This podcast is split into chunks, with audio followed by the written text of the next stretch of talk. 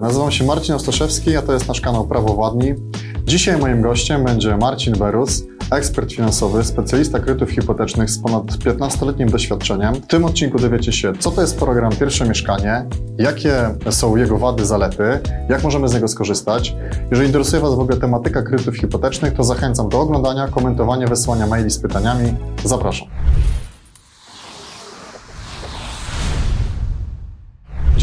Nazywam się Marcin Ostaszewski, witam na kanale Prawo Władni. Dzisiaj naszym gościem jest Marcin Berus, specjalista kredytów hipotecznych, e, ekspert finansowy od em, 15 lat w branży e, finansowej. Szerzej znany oczywiście na TikToku Berus o kredytach, więc dziękuję Marcin, że przyjąłeś zaproszenie. Witam Cię na naszym kanale. Cieszę się, że mogę tu trafić. Dzień dobry Państwu. E, Zaczniemy tak. Pi- Pierwsze pytanie, chyba takie najczęściej padające i takie, które najbardziej interesują naszych widzów. Powiedz, Marcin, proszę, jak wygląda w ogóle teraz e, rynek nieruchomości w Polsce, ale też rynek kredytów hipotecznych? Bo jakby siedzisz w tym, wiesz, jak to, jakie są statystyki, powiedz, jak to wygląda od kuchni. Okej, jeżeli chodzi o rynek kredytowy w Polsce, to obecnie eh, zaczyna startować. E, Ostatni rok był bardzo ciężki ze względu na wysokie stopy procentowe. Mogę powiedzieć, że spora część branży najzwyczajniej w świecie zniknęła, tak? E, czyli mm, część pośredników wypisała się z rejestru pośredników. Banki miały znikomą ilość kredytów hipotecznych i przez to ciężko zipią. Mamy Mhm. banki, które najzwyczajniej w świecie mają problemy z płynnością finansową. Jest to spowodowane właśnie niską ilością udzielanych kredytów hipotecznych, ale i też wakacjami kredytowymi, które pozbawiły banki płynności finansowej, czyli Mhm. dopływu pieniędzy z rat. To mm, powiedz, czy bo rozmawiamy teraz, jesteśmy, nagrywamy w kwietniu 2023 roku. Powiedz, czy, czy teraz w ogóle warto brać kredyt hipoteczny? Jak najbardziej tak, ale trzeba sobie odpowiedzieć na jedno ważne pytanie. Czy biorę ten kredyt hipoteczny, żeby kupić, nabyć swoją pierwszą nieruchomość, czy wybudować dom, czy też ma być to jako nieruchomość inwestycyjna. Bo w przypadku ludzi, którzy chcą nabyć pierwszą nieruchomość, niezależnie od tego, czy to będzie dom, czy mieszkanie, to te osoby powinny moim zdaniem poczekać na bezpieczny kredyt. A osoby, które chcą inwestować w nieruchomości, mogą kupować już teraz, Mhm. ponieważ ceny, tak wracając trochę do rynku nieruchomości, ceny już zaczynają rosnąć. Ten okres, kiedy były spadki, kiedy były większe możliwości negocjacyjne, czy to z deweloperami, czy z, ze sprzedającymi na rynku wtórnym, mam wrażenie, że dobiega już końca. E, Niestety rynek kupującego nie powróci. To też będzie spowodowane tak szybko, to też będzie spowodowane przez program Pierwsze Mieszkanie. W ogóle warto brać na kredyt hipoteczny. Mówisz, że tutaj dla inwestora tak, dla konsumenta powiedzmy nie. To czy jakby rozwijając Twoją myśl, czy, czy zwykła osoba, która myśli o zakupie nieruchomości, to, to powinna brać na kredyt? I, I to jest ten moment, czy tylko skupiamy się na inwestowaniu takim w nieruchomości i to jest rynek teraz właśnie powiedzmy, nie wiem, czy tak zwanych fliperów, czy powiedzmy jako, jako inwestycja? Jeżeli masz cel mieszkaniowy, to mieszkanie, dopóki w nim mieszkasz, nie jest inwestycją. Zatem to już powinieneś sobie odpowiedzieć na pytanie, czy ty chcesz już teraz mieć miejsce swoje, tak? swój Mhm. kawałek podłogi, jasne. tak? żeby, żeby w nim e, zamieszkać. Jeżeli tak, no to w perspektywie kilkudziesięciu lat, no jeżeli bierzemy kredyt na jakieś 20, 25 czy 30 e, lat, to mieszkanie docelowo ma być Twoją własnością, Mhm. gdzie będziesz mieszkać. To wtedy jak najbardziej to jest dobry moment na kupno, bo e, jak mówi stare powiedzenie, kiedy jest dobry moment na kupno nieruchomości? Teraz. Ceny mogą wzrosnąć, mogą też w skali kilkudziesięciu lat e, spaść, czego e, niewiele osób o tym mówi, ale jest takie zagrożenie, e, bo nasz rynek nieruchomości też ma swoje e, granice, tak jak każdy rynek nieruchomości w Europie, bo to też trzeba patrzeć pod względem tego, na jakim kontynencie żyjemy, jak rozwinięte jest społeczeństwo, jak rozwinięta jest e, gospodarka. Inwestycyjnie natomiast to pytanie, czy mm, bierzemy pod uwagę flipy, e, czy też długotrwałe, e, długotrwałe, długoterminowe inwestycje z najmu. E, Ja osobiście jestem zdania, że inwestycje długoterminowe z najmu zawsze znajdą nabywców. No, jest dość bezpieczna inwestycja. Natomiast co do flipów, to pytanie, jak ktoś umie to robić. Jeżeli ktoś jest świetnie zorganizowany, to też będzie dobry moment na e, e, flipy. Dlaczego? Bo będzie coraz więcej osób miało zdolność kredytową, przez to, że KNF ostatnio obniżył bufor bankowy z 5 do 2,5%, czyli wracamy do tego momentu, zanim zostało to narzucone. Stopy procentowe są wysokie, ale one tak wysokie zawsze nie będą. No dobrze, bo patrzymy na statystykę, mm, że z tego co pamiętam w zeszłym roku był spadek o 75% zainteresowania w ogóle tymi kredytami hipotecznymi. Czy teraz ten rynek, e, mówię teraz o rynku nie inwestorskim, tylko zwykłego powiedzmy, nie wiem, jestem na etacie, mam 30 lat, chcę kupić pierwsze mieszkanie, to czy ten rynek się odbija i, i co za tym idzie, czy lepiej jednak kupić to mieszkanie, czy wynajmować? To zależy od miasta, e, ale w zasadzie ja jestem zwolennikiem e, własności, a nie najmu. Dlaczego? W dłuższej perspektywie, jeżeli płacimy komuś za wynajem, no to oprócz korzyści, jaką jest to, że możemy gdzieś mieszkać, to nie e, pomnażamy majątku. E, Mało się o tym mówi w Polsce, ale tak naprawdę kapitał buduje się pokoleniami. Są osoby, którym się uda wystrzelić od razu z inwestycjami, natomiast majątek przekazywany rodzinnie buduje się powoli. To, to, to nie jest magia, że stryknie się i od razu się pojawia e, e, milion złotych albo i więcej w danym gospodarstwie w postaci e, różnych aktywów. W praktyce, jeżeli porównam koszty najmu i koszty kredytu, to one są zbliżone. Mogą się wahać na korzyść jednego czy drugiego, ale w iluś latach do przodu to ja finalnie staję się właścicielem takiej nieruchomości. Jest mitem to, że jestem przywiązany do niej. No jeżeli chcę zmienić pracę, wyjechać za granicę, wyjechać do innego miasta, mogę wynająć swoją nieruchomość, mogę ją sprzedać. Pytanie tylko, w jakim momencie y, będziemy na rynku nieruchomości. Czy te nieruchomości, ceny nieruchomości spadną, czy też wzrosną. W skali długoterminowej nieruchomości powinny rosnąć, ale jak pokazuje część państw zachodnich, to zachęcam do zbadania statystyk, jak to wyglądało w Niemczech. E, Były chwilowe wzrosty, ale jakbyśmy popatrzyli, to też były spadki. Gdzieś w ciągu 30 lat ten rynek nieruchomości tam jest na podobnym poziomie. Oczywiście nie w każdym landzie, nie w każdym mieście, ale tak jest. Dlatego odpowiadając na to pytanie, jeżeli mamy miasto, które ma potencjał pod względem y, rynku pracy, pod względem gospodarki, żeby się to, to wszystko rozwijało, to ja wolałbym zainwestować w majątek rodzinny, ale też w miejsce do zamieszkania, odrzucając ryzyko tego, że e, właściciel nieruchomości może podnosić czynsz. Tak naprawdę obecni wynajmujący nie są e, chronieni prawnie e, i w zasadzie można w nieskończoność bez ma podnosić czynsze.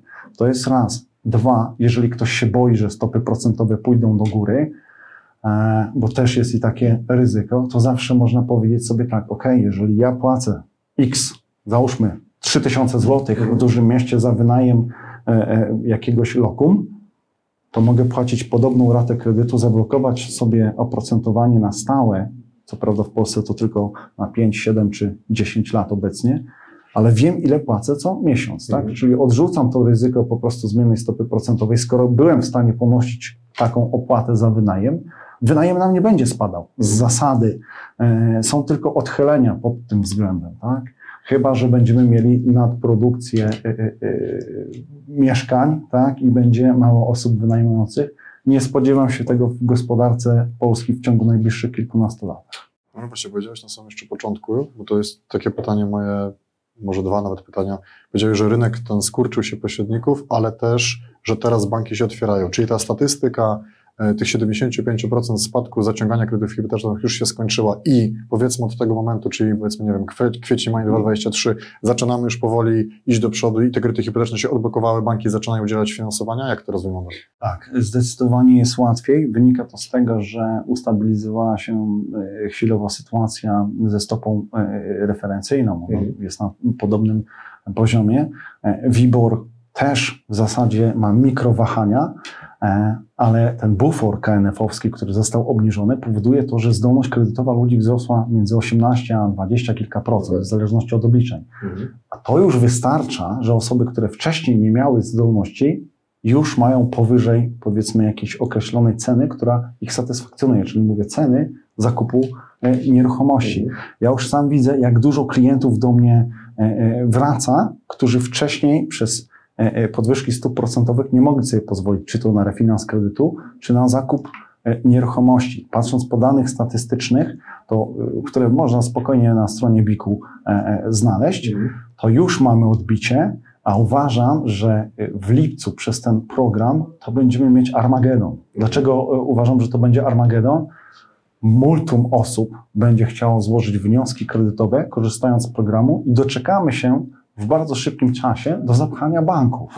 Banki nie będą w stanie e, obecnie e, przez zmniejszone też zasoby ludzkie, po prostu jest mniej osób, analityków do procesowania spraw, tak szybko wyrobić się z czasem. Jeszcze nie wszystkie banki mają automatyzację decyzji finansowych, bo to się da zrobić już algorytmem. No, nie oszukujmy się, e, bankowość polska, jeżeli chodzi o mm, fintech, jest jedną z najbardziej rozwiniętych na świecie, ale wciąż jeszcze nie zastąpiliśmy ludzi e, algorytmami do tego stopnia, żeby decyzje były wydawane automatycznie.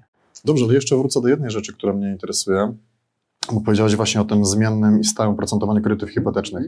Mógłbyś trochę tę myśl rozwinąć? Ja myślę, że wielu słuchaczy e, interesuje to, czy warto, czy nie warto i, i w którą stronę iść, bo jestem, powiedzmy, młodym człowiekiem, widzimy, co się dzieje na rynku, jakby s- stopy procentowe i tak dalej. Powiedz, co, co ty uważasz? Jeżeli ktoś kupuje nieruchomość e, bądź ją buduje inwestycyjnie e, z zamiarem sprzedaży w przeciągu roku, dwóch bądź trzech, szedłbym w oprocentowanie stałe. Dlaczego? Ja szybko chcę się skeszować, tak? pozbyć się tej nieruchomości, więc chcę wiedzieć, jakie będę miał e, koszty. Oprocentowanie stałe jest formą AC w samochodach. Nikt nie lubi go płacić, ale jak coś się stanie, to fajnie je mieć. E, Dlaczego jest ryzyko? Jeżeli Rada Polityki Pieniężnej e, wciąż nie będzie walczyć z inflacją w połączeniu z Ministerstwem Finansów, bo to się dzieje, że, że nie walczymy z inflacją, to chwilowy y, spadek stóp procentowych może wybić ponownie do góry. Dlaczego tak jest? Bo my mamy już inflację utrwaloną. Inflacja bazowa wynosi 12,3%. Co to oznacza? Ona cały czas idzie w górę i chwilowy spadek inflacji e, e, CPI, tego współczynnika rok do roku, tak, z tych Mhm. 17, właściwie z 18% na 16, nie oznacza, że e, my walczymy z inflacją. Tempo wzrostu cen po prostu spada, ale te ceny wciąż rosną.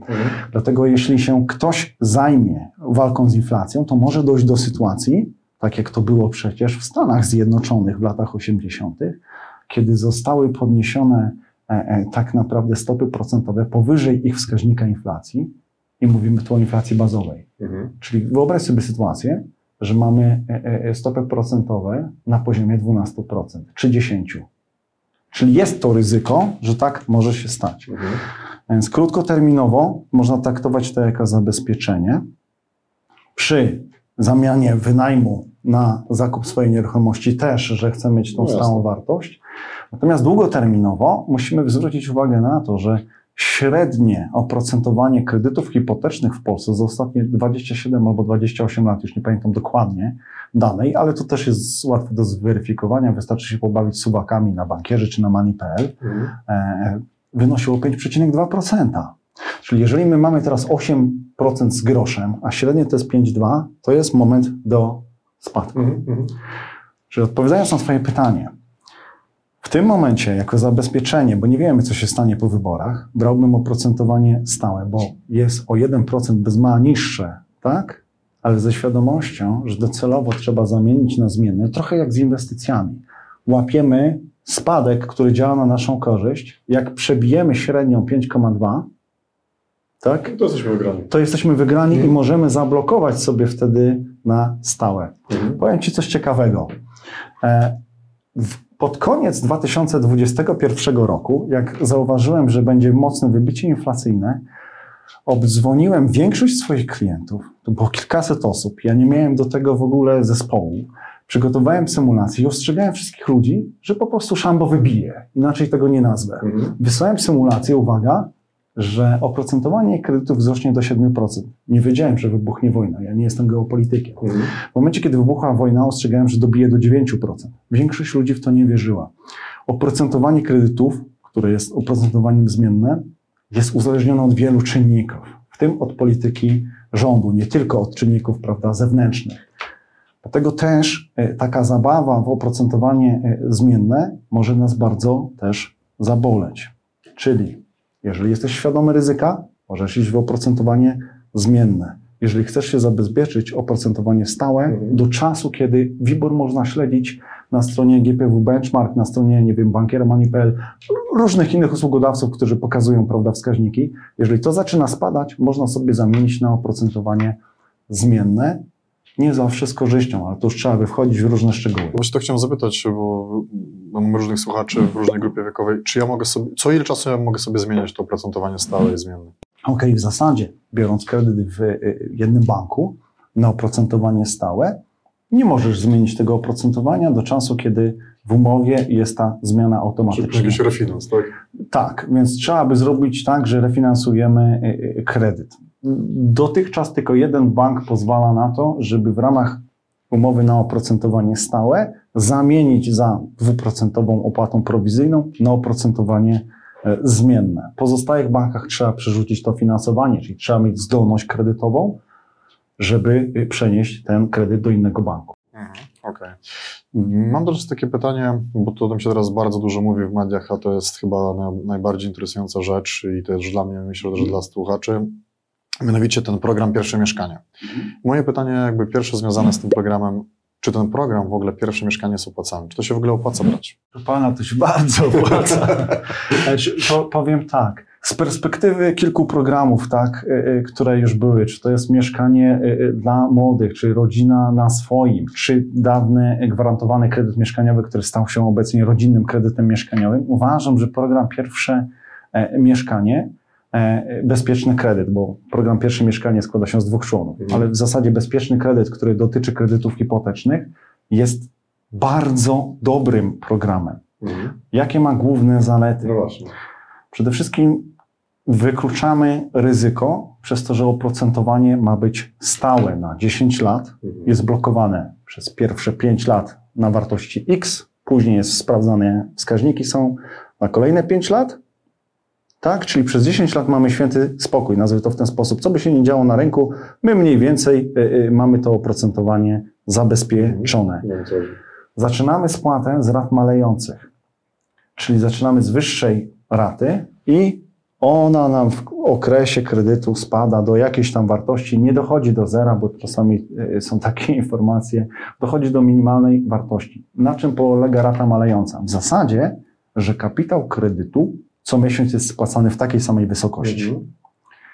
I gdzie tutaj zaleta programu? No przecież te raty są wyższe. Przez to, że jest dopłata wynikająca ze wzoru, już nie będę tutaj komplikował życia, dopłata do naszej raty odsetkowej. Podobne rozwiązanie było w rodzinie na swoim, tylko że tam mogła być dopłata do połowy raty odsetkowej.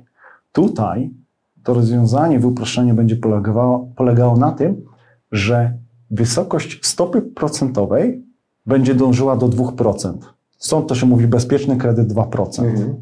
To, te 2% plus marża da nam wysokość oprocentowania kredytu. Zakładając, że to nie będzie 2%, a 2,5% plus 2,5 marży, mamy 5%. A w zasadzie to będzie bliżej tych faktycznie 2%, czyli 2% plus tani kredyt obecnie na wysokości y, 2% marży to jest 4%, czyli mamy poniżej tej średniej rynkowej na dzień dobry. Czyli te 5,2, które mówiłem w ciągu tych 27-28 lat, tak naprawdę mamy spełnione przez Bezma 10 lat. I tu jest moment, kiedy przechodzimy i wybieramy w 11 roku, czy to ma być oprocentowane y, wówczas, y, przepraszam, ma być rata malejąca, e, e, czy rata równa. W zasadzie, jeżeli nie będziemy mieć wysokiego oprocentowania, to nie ma tak, że podskoczy nam ta rata w 11 roku, tylko będzie poniżej. Czyli z punktu widzenia kredytobiorcy to jest olbrzymia oszczędność na koszcie odsetkowym, zabezpieczenie przed wahnięciami rynku. Jakie jest zagrożenie i które już widać? Ceny, przez to, że program ma ruszyć, Idą w górę. idą w górę. Jasne. E, tutaj y, zgodzę się z tym, że każdy z programów mieszkaniowych powodował wzrost cen. No to, jest, y, to jest normalna reguła ekonomiczna. Tak? Nagle się pojawia więcej osób z zdolnością kredytową, więc większe grono nabywców. Słowem, no, to się odbije zawsze na wzroście cen. Niektórzy nazywają ten program deweloperem plus i taka jest prawda, że y, finalnym największym beneficjentem będą deweloperzy, Mhm. którzy wracając do swojego pierwszego pytania, mieli naprawdę sporo problemów e, e, ze względu właśnie na brak klientów. Przecież deweloperzy też finansują swoje inwestycje kredytami bankowymi. Nie każdy jest, e, nie będę wymieniał tutaj nas, No tak, tak. bardzo dużym deweloperem, który finansuje się tylko z środków własnych czy z inwestorów po prostu. Tylko to są kredyty bankowe. Oczywiście, no to mówiąc, mówiąc o deweloperach, to powiem Ci z naszych statystyk, e, deweloperzy to była największa grupa, która złożyła wnioski o ogłoszenie upadłości w, w, w statystykach teraz mm, w, w raporcie 2.22 i teraz e, w kwartale 2.23. Natomiast e, już nie o deweloperach mówiąc, ja dziś w wycinkach prasowych widziałem, że jest problem z tym programem Pierwsze Mieszkanie taki, że przez 10 lat nie mogę nabyć innej nieruchomości. Chciałbym zapytać, czy to jest prawda, czy nie, bo chciałbym poucinać jakieś spekulacje. I do kogo on jest e, przeznaczony i czy faktycznie tak jest, czy, że jestem zablokowany i żadnej nieruchomości przez 10 lat nie mogę innej kupić. Program ma sporo wad, e, nie jest idealny, ale trzeba pamiętać o tym, dla kogo on jest przeznaczony. Celem programu jest to, żeby osoby do 45 roku życia, które nie posiadały nieruchomości mieszkalnej, nabyły tą nieruchomość. Czyli ma zaspokoić potrzeby mieszkaniowe. Jasne. I e, w zasadzie już mamy pierwsze wyłączenie wiekowe. Na całe szczęście ten program jeszcze nie ma finalnego kształtu, ale można powiedzieć, że już jest mocno ociosany, tak? bo jest drugi projekt ustawy. Ustawa ta została przedłożona już przez Sejm do e, głosowania, przez Senat do zgłaszania poprawek. W zasadzie niektórzy się martwią, że on mógłby nie wejść w życie, ale moim zdaniem wejdzie. To jest e, za punkt honoru sobie obecny rząd postawił, żeby to weszło w życie. I w obecnym kształcie ustawy zapis mówi o tym, że jedna osoba w gospodarstwie domowym wystarczy, że spełnia ten warunek, że nie ma skończonych 45 lat w momencie, kiedy jest udzielona decyzja kredytowa, e, to może skorzystać. Więc nieposiadanie nieruchomości mieszkalnej e, plus to ograniczenie wiekowe. Nie ma ograniczenia związanego z zarobkami. Słowem dla każdego. Mhm. Okej, więc to, to te osoby, które spełniają te warunki, mogą przystąpić Mhm. do, korzystają z programu i na co trzeba uważać. Największym minusem jest to, że jeżeli się nabędzie kolejną nieruchomość, a to może być niezależne od nas, to tracimy dopłaty. Okej. Czyli jeżeli dostanę w toku spadku, No właśnie. e, to tracimy dopłaty. I wtedy, uwaga, rata może zrobić puch, Mhm. wystrzelić po prostu w kosmos. Dlaczego? E, Wczoraj robiłem taką symulację dla e, klientów i przy kwocie e, 300 tysięcy złotych, przy ratach malejących na standardowych warunkach, to ta rata byłaby 2000 złotych wyższa. Czyli po utracie, e, e, po utracie dotacji w formie dotacji do tej raty odsetkowej, ten kredyt może być zbyt drogi dla części ludzi. E, Co wtedy? Jeżeli dostaniemy w spadku nieruchomość, no możemy e, odrzucić spadek. Trzeba sobie gdzieś to policzyć i to jest policzalne. Drugie zagrożenie, e, e, które em, tutaj jest, w zasadzie pre, przepisy niedokładnie precyzują, jak banki miałyby weryfikować poza oświadczeniem, czy ktoś posiada nieruchomość. Mhm. Jest dużo nieruchomości mieszkalnych, które obecnie nawet nie spełniałyby takich wymogów. Ostatnio do mnie trafili klienci, którzy dostali w dobrej wierze od swoich y, y, cudownych dziadków kawałek ziemi i domek. Tylko ten domek to był wybudowany w latach 50., Mhm. 60. E, Nie ma tam y, y, bieżącej wody. E, Oprócz źródła ogrzewania, no powiedzmy, że ten piecyk, który tam jest, y, ta koza spełniałaby No ale jest już nieruchomość zabudowana. nie? Okej, tak. I domek wielkości 35 metrów blokuje im program, Mhm. czyli to też nie jest uszczelnione. Jasne. Teraz wyłączeniem jest to jeszcze, e, że jeżeli dostaliśmy do 50% udziału w nieruchomości e, mieszkalnej w toku dziedziczenia, to jest jeszcze ok. Pod Mhm. warunkiem, że nie mieszkaliśmy tam w ciągu ostatniego roku. No i trzeba zadeklarować, że, że się nie mieszkało, albo nie, bo weryfikowane to będzie trudne, będzie to do zweryfikowania. A co z osobami, które dostały właśnie darowiznę? Dobrze, Marcin, to powiedz w takim razie, jakby podsumowując tą część, żeby widzowie wiedzieli, jakie mamy zalety tego programu, a jakie już takie teraz widoczne wady tego programu. Zalety. E, Zabezpieczenie w postaci oprocentowania stałego, które po uśrednieniu będzie e, niższe niż e, oprocentowanie w ostatnich 27 latach, czyli bardzo tani kredyt. Zaletą jest to, że ta dopłata do raty malejącej powoduje to, że szybciej spłacamy kredyt. Innymi słowy, kosztuje nas mniej, czyli ten koszt odsetkowy nam odpada. W zasadzie kolejną z zalet jest to, że możemy mieć kredyt bez wkładu własnego, bo da się go połączyć z rodzinnym e, kredytem mieszkaniowym, czyli z drugim programem e, rządowym.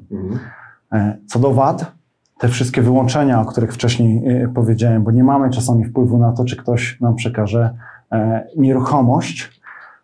Kolejną z wad, która jest niedoprecyzowana w programie i to ona jest bardzo kluczowa, co w przypadku, kiedy skończą się środki w budżecie na dany rok. E, Jak to rząd będzie naliczał? Ja tam nie widziałem e, e, wyliczeń, czyli czy bank nie przerzuci dopłaty na kredytobiorców. Em, Chciałbym, Czyli żeby to było. Tak, czyli my Jasne. zapłacimy. Czyli żeby, bo z funduszy pozabudżetowych, czyli tych, których nie wchodzą do, do budżetu, mogą dobrowolnie politycy bez mała dorzucać pieniądze na inny cel. Mhm. Tak było z funduszem covidowym, który był w zasadzie pozabudżetowy. I jeżeli tak będzie, że będą te środki wrzucane, to jest ok. Ale tego nie wiemy, tego nie ma w ustawie. E, ograniczenie kwotowe. No właśnie, jakie mamy ograniczenia? Bo powiedziałeś o tych kwotach, Mhm. powiedziałeś też, że wiek i inna nieruchomość. Czy jeszcze mamy jakieś tutaj wyłączenia, ograniczenia? Maksymalna kwota kredytu i wartości nieruchomości. Okej. O co chodzi? Jeżeli buduję dom, to finalna wartość nieruchomości razem z moim kredytem w ramach programu nie może przekraczać miliona złotych. Mhm. O ile to jest możliwe w części miejscowości, żeby wbudować za to dom, o tyle konia z rzędem temu, kto to zrobi w dużym mieście. Żeby wybudować dom razem z działką, e, e, tak? bo No tak. wartość działki tutaj też będzie kluczowa. Dobra. Mm, To ograniczenie kwotowe 500-600 tysięcy y, złotych też nie pozwoli w dużych miastach na zakup czegoś większego od trzypokojowego mieszkania, które będzie tak naprawdę niedużym mieszkaniem, bo w Warszawie ciężko jest kupić coś y, w takich pieniądzach. Teraz bo, ceny są szalone. No, szalone, Szalone. a, a będą szły jeszcze w górę. Jasne. E, Zakładając, że maksymalny wkład własny przy zakupie nieruchomości mieszkalnej, e, jakim jest lokal mieszkalny, to jest 200 tysięcy złotych, to nam determinuje cenę maksymalnie 800 tysięcy złotych, Mhm. jeżeli mamy małżeństwo, albo jeżeli mamy e, e, związek partnerski z dzieckiem. Mhm. A inaczej to jest 500 plus 200, czyli to jest 700 tysięcy, więc w części miast naprawdę nie kupi się dużej nieruchomości, no ale no nie ma idealnego programu. Ja, ja, ja też to rozumiem. Ale ograniczenie kwotowe, które jest w ustawie, polegające na tym, że określone środki mają być przeznaczone. Ja to roboczo liczyłem i zakładając ten rok i przyszły, zakładając, że mniej więcej y, y, średnio to będzie 2000 zł dopłaty y, miesięcznej dla jednego e, kredytobiorcy, w zasadzie dla jednego wniosku kredytowego, to mamy 24 tysiące. Podzieliłem to przez ten miliard z groszem, który będzie w programie, uśredniłem kwotę kredytu, wyszło mi 40 kilka tysięcy wniosków maksymalnie. Mhm. Czyli mamy to ograniczenie, to będzie wyścig. Ale minister Buda zapowiadał, że w tym roku będzie no limit. No, mamy rok wyborów, no nie wiem, przypadek, nie? E, Ale w zasadzie e, z czego oni wezmą te pieniądze? No właśnie. Więc przekonamy się, jeśli program ruszy od lipca, czy będą uruchamiane te kredyty bez limitu, zanim dojdzie do wyborów. Mhm. Czy spełnią tą obietnicę? Bo jeżeli nie, to tu będzie wyścig z czasem. Mhm. A powiedz mi jeszcze, bo tak mieliśmy problemy, powiedzmy, w naszych, patrząc na branżę, na gospodarkę, w restrukturyzacjach, upadłościach był taki problem, że wiele gospodarstw domowych, wielu, wiele osób na przykład kupowało działkę, zaczynało budowę domu i była plaga niedokończonych domów i sprzedawania tych niedokończonych domów, no bo ludzie po prostu nie było stać na kredyty. Czy ja będę mógł wziąć pieniądze z tego programu na dokończenie tego domu? Czy... Tak. O właśnie, bo to Tak. jest istotne. I to jest fantastyczne akurat rozwiązanie, bo we wcześniejszych, y, we wcześniejszej wersji czy informacjach nie było tego w tym projekcie ustawy, który jest obecnie e, z marca tego roku. E, Jest ten zapis, czyli możemy dokończyć budowę domu pod warunkiem, że nie przekroczymy razem z kredytem e, wartości nieruchomości miliona złotych. Czyli to będzie ratunek dla części osób. Nieruchomość z budową domu. Mhm. Czyli załóżmy, że mamy działkę, bo w zasadzie dopóki nie jest odbiór, no to mamy działkę, e, No tak, no dział. działkę, tak? W trakcie budowy tam jest jakiś dom. Mhm. Więc jeżeli finalnie ta wartość nieruchomości musi być razem z kredytem, Jasne. tak, to udzielonym do miliona złotych. Czyli jeżeli mieliśmy wartość działki 500 tysięcy złotych, na przykład, wartość y, y, y, 300 tysięcy złotych tych, tej inwestycji budowlanej Mhm. i dorzucimy 200 tysięcy kredytu, żeby zamknąć do odbioru, bo to czasami jest bez wykończenia, tak? E, Mamy milion, warunek spełniony, możemy e, się cieszyć z tego programu. Okej. E, Minusem jest jeszcze to, żebyśmy nie mieli, uwaga, bo to jest bardzo duże wykluczenie, tak a propos tego, żebyśmy nie posiadali kredytu e, e, hipotecznego do w zasadzie trzech lat wstecz. I uwaga, niektórzy nabywali działkę kredytem. Nie zrefinansujemy tego też tym programem, Okej. czyli te osoby też nie uzyskają tej pomocy y, w- w formie dotacji. Okej.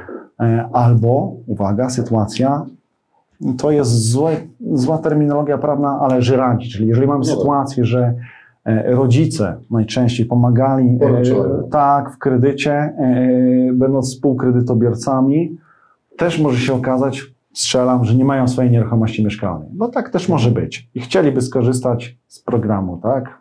Nie ma Nie opcji. może, okej. To teraz zas- zasadnicze pytanie, czy starczy pieniędzy na ten program? No. No słuchaj, wiesz, w zasadzie można zawsze wypuścić kolejne obligacje, tak? Napędzając inflację, tak? Spełnią obietnice, ludzie będą zachwyceni Okej. y, i tyle. Tak całkiem serio, czy ten pro, program Twoim zdaniem jakby mm, rozwiązuje problemy całej branży mieszkaniowej, banków, e, no i ludzi, którzy potrzebują tych nieruchomości?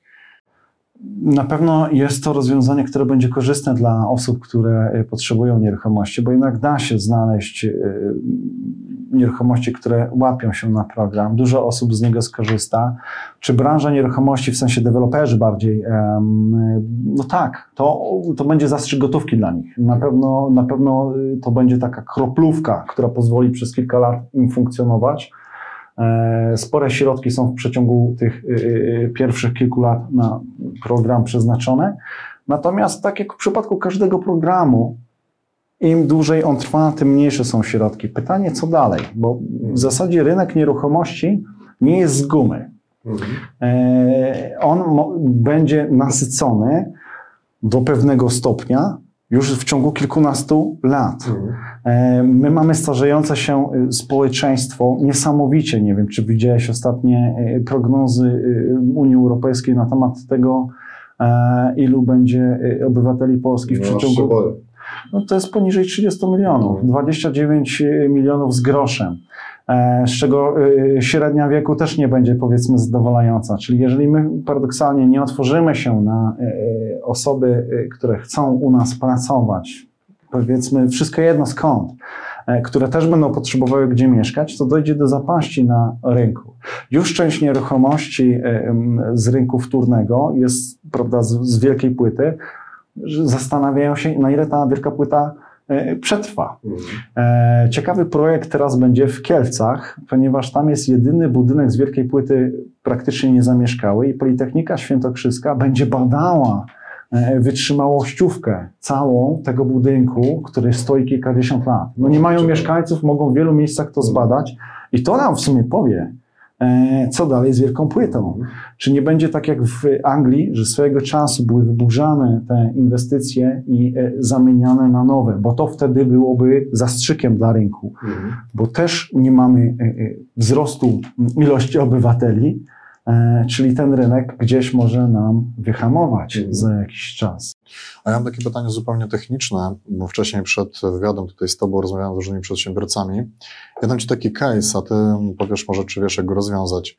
E, Normalnie kredyt hipoteczny polega na tym, że ja kupuję nieruchomość Mhm. i na tą nieruchomość zaciągam ten kredyt i wpisuję sobie hipotekę. W, w tą nabywaną nieruchomość. A teraz jestem przedsiębiorcą. Potrzebuję kredyt jakiś inwestycyjny, pożyczkę, gotówkę, nieważne, ale to nie, to nie będzie kredyt hipoteczny. Czy ja mogę na przykład wziąć kredyt hipoteczny na szybko, nie mówię o obrotówce jakiejś, tam 500 tysięcy po obrotach, mówię, że jakieś inwestycje, a pod to dam moją nieruchomość w zabezpieczenie e, hipotekę banku. Czy jest taki produkt w ogóle na rynku, że ja na przykład potrzebuję milion złotych, żeby wrzucić w biznes, w obrót, w, w towar, w zakup i tak dalej, biorę go na jakichś tam swoich wynikach, a daję zabezpieczenie hipoteczne, czyli nie taka standardowa hipoteka. Zabezpieczenie hipoteczne w postaci swojej nieruchomości. Swojej czystej nieruchomości. Tak. Jest produkt. Tak, są, są takie rozwiązania, jak, naj, jak najbardziej. Em, Dużo banków w ogóle powyżej określonej kwoty wymaga tego, żeby było jakieś zabezpieczenie. Czy jest ono w formie ubezpieczenia, to są te wszystkie programy unijne, bo w zasadzie do tego to się sprowadza, że to jest forma ubezpieczenia, czyli dużo osób składa się w postaci składek. Jeżeli ktoś się wyłoży, no to ubezpieczenie wypłaca część tych środków. Praktycznie całość to jest a wykonalne, na pewno o tym wiesz. jasne. E, Natomiast, natomiast jeżeli chodzi o, o twarde zabezpieczenie, e, to tak banki preferują, czyli e, drogi przedsiębiorco, pokaż nam, że masz nieruchomość, to powiemy Ci, ile Ci możemy e, Mhm. pożyczyć. Jasne. Zachęcam do subskrypcji kanału i klikania w dzwoneczek. I przechodzimy do Tak ostatniego pytania. E, Marcin, powiedz mi już na koniec, proszę, jak ty przewidujesz, jak zachowa się w ogóle rynek nieruchomości na przestrzeni nie kilku, ale powiedzmy kilkunastu lat w Polsce? Tutaj jest bardzo dobre pytanie e, pod względem też demografii. Jeżeli dojdzie do sytuacji, e, że dalej będziemy mieć starzejące się społeczeństwo, część zawodów będzie też zmienianych, co pokazuje e, e, rozwój technologiczny, e, to okaże się, że my e, w zasadzie nie będziemy potrzebowali też takich metraży, bo ludzie coraz częściej e, e, nabywają mniejsze nieruchomości z racji e, cen. To, to też zmodyfikuje ten rynek nieruchomości, tak? Model japoński, e, e, tak. tak, to jest doskonałym tego przykładem, co może czekać, prawda? Rynek też. Obsługę, mieszkania i tak dalej. Tak, więc y, w tą stronę będziemy pewnie iść. Niestety, bo to trochę jest dystopijne. E, No ale cóż, no, nie, nie, zmienimy my tego w tym momencie. Starzejące się społeczeństwo spowoduje to, że będzie nadprodukcja częściowo nieruchomości. Dlaczego? Już teraz szacuje się, że poziom pustostanu w Polsce jest dość duży. Tylko są osoby, które mają majątek i w zasadzie nie przekazują go. Jeżeli dojdzie dalej do tego, że y, będą osoby z nieruchomościami i będziemy mieć kiepskie emerytury, bo do tego doprowadzimy, to jeżeli to nie będzie rynku najmu, to będą sprzedawać te y, nieruchomości. Tylko pytanie, komu? Mhm. Część osób będzie nabywało nieruchomości w toku e, spadku. Więc spodziewam się tego, że rynek nieruchomości ilościowo może się nieznacznie skurczyć, jakościowo będzie się polepszał, bo będą modyfikowane, ale przede wszystkim te zmiany, które narzuci na nas Komisja e, e, Europejska w zakresie mm, energetyki, to spowoduje zmianę. Mhm. Nie wiem, czy widziałeś, jakie są teraz zmiany procedowane. No nie, powiedz proszę. Okej, w takim totalnym uproszczeniu każdy z budynków będzie musiał posiadać swoją klasę energetyczną, tak jak sprzęty AGD w domu. Mhm. I będzie narzucona modernizacja tychże budynków. Coraz więcej budynków na zachodzie buduje się metodą, nazwijmy to ekologiczną, czyli wraca się do konstrukcji e, drewnianych ze względu właśnie na właściwości e, drewna. Termomodernizacja budynków narzucona przez Unię Europejską ma swój cel, oczywiście, tylko że w Polsce właśnie doprowadzi do tego, że e, dużo inwestycji będzie miało swoje źródła ogrzewania, czyli pompy ciepła będą, podejrzewam, się mocno rozwijały. Fotowoltaika jako e, e, też wspomaganie tego całego e, systemu. No ale pytanie, co z częścią nieruchomości typu kamienice, e, które mogą mieć gorszą e, e, jakość, tak, tą ocenę e, energetyczną. Mhm. E, To nam zmodyfikuje krajobraz też miast. Dzieje się bardzo dużo i naprawdę, żeby powiedzieć jednoznaczny kierunek, to też pytanie, czy my w końcu otworzymy się na imigrantów, co może zabrzmieć dziwnie dla niektórych, Mhm. ale potrzebujemy siły roboczej. E, Gdyby nie mm, zapaść, powiedzmy, covidowa, e, to mieliśmy już sytuację, że nasz rynek, w sensie gospodarka Polski, była przegrzana. Byliśmy mocno rozwinięci i doszłoby do momentu, że y, y, zabraknie siły roboczej. Mhm. Wybuchła wojna po COVID-zie i stąd dużo osób z, ze wschodu przybyło do Polski. Mamy pierwszy raz na przykład wynik IM plus, bilans w ZUS-ie. Mhm. Co powoduje to, że to jest taki sygnał, że ok, potrzebujemy więcej osób wpłacających do e, systemu, bo ci emeryci No muszą za coś być utrzymani. Oczywiście. Więc jeśli nie będziemy mieć właśnie tych kilku naczyń połączonych, to rynek nieruchomości czeka, moim zdaniem, tak podsumowując to, skurczenie, modyfikacja pod względem energetycznym, pod względem też e, powierzchni. Jak to się przełoży na biznes, no to już sobie muszą odpowiedzieć deweloperzy, a my e, teraz, jako niektórzy inwestorzy w rynku nieruchomości, też sobie muszą odpowiedzieć na pytanie, w jakie nieruchomości inwestować w perspektywie długoterminowej. Marcin, bardzo dziękuję za dzisiejszy wywiad. To ja Jeżeli macie Państwo jakiekolwiek e, pytania, zachęcam do komentowania dzisiejszego odcinka, do wysyłania maili. Wszystkie dane będą podane w opisie filmu. Także dziękujemy bardzo i zachęcamy do rozmowy. Dziękuję ślicznie i do zobaczenia kiedyś.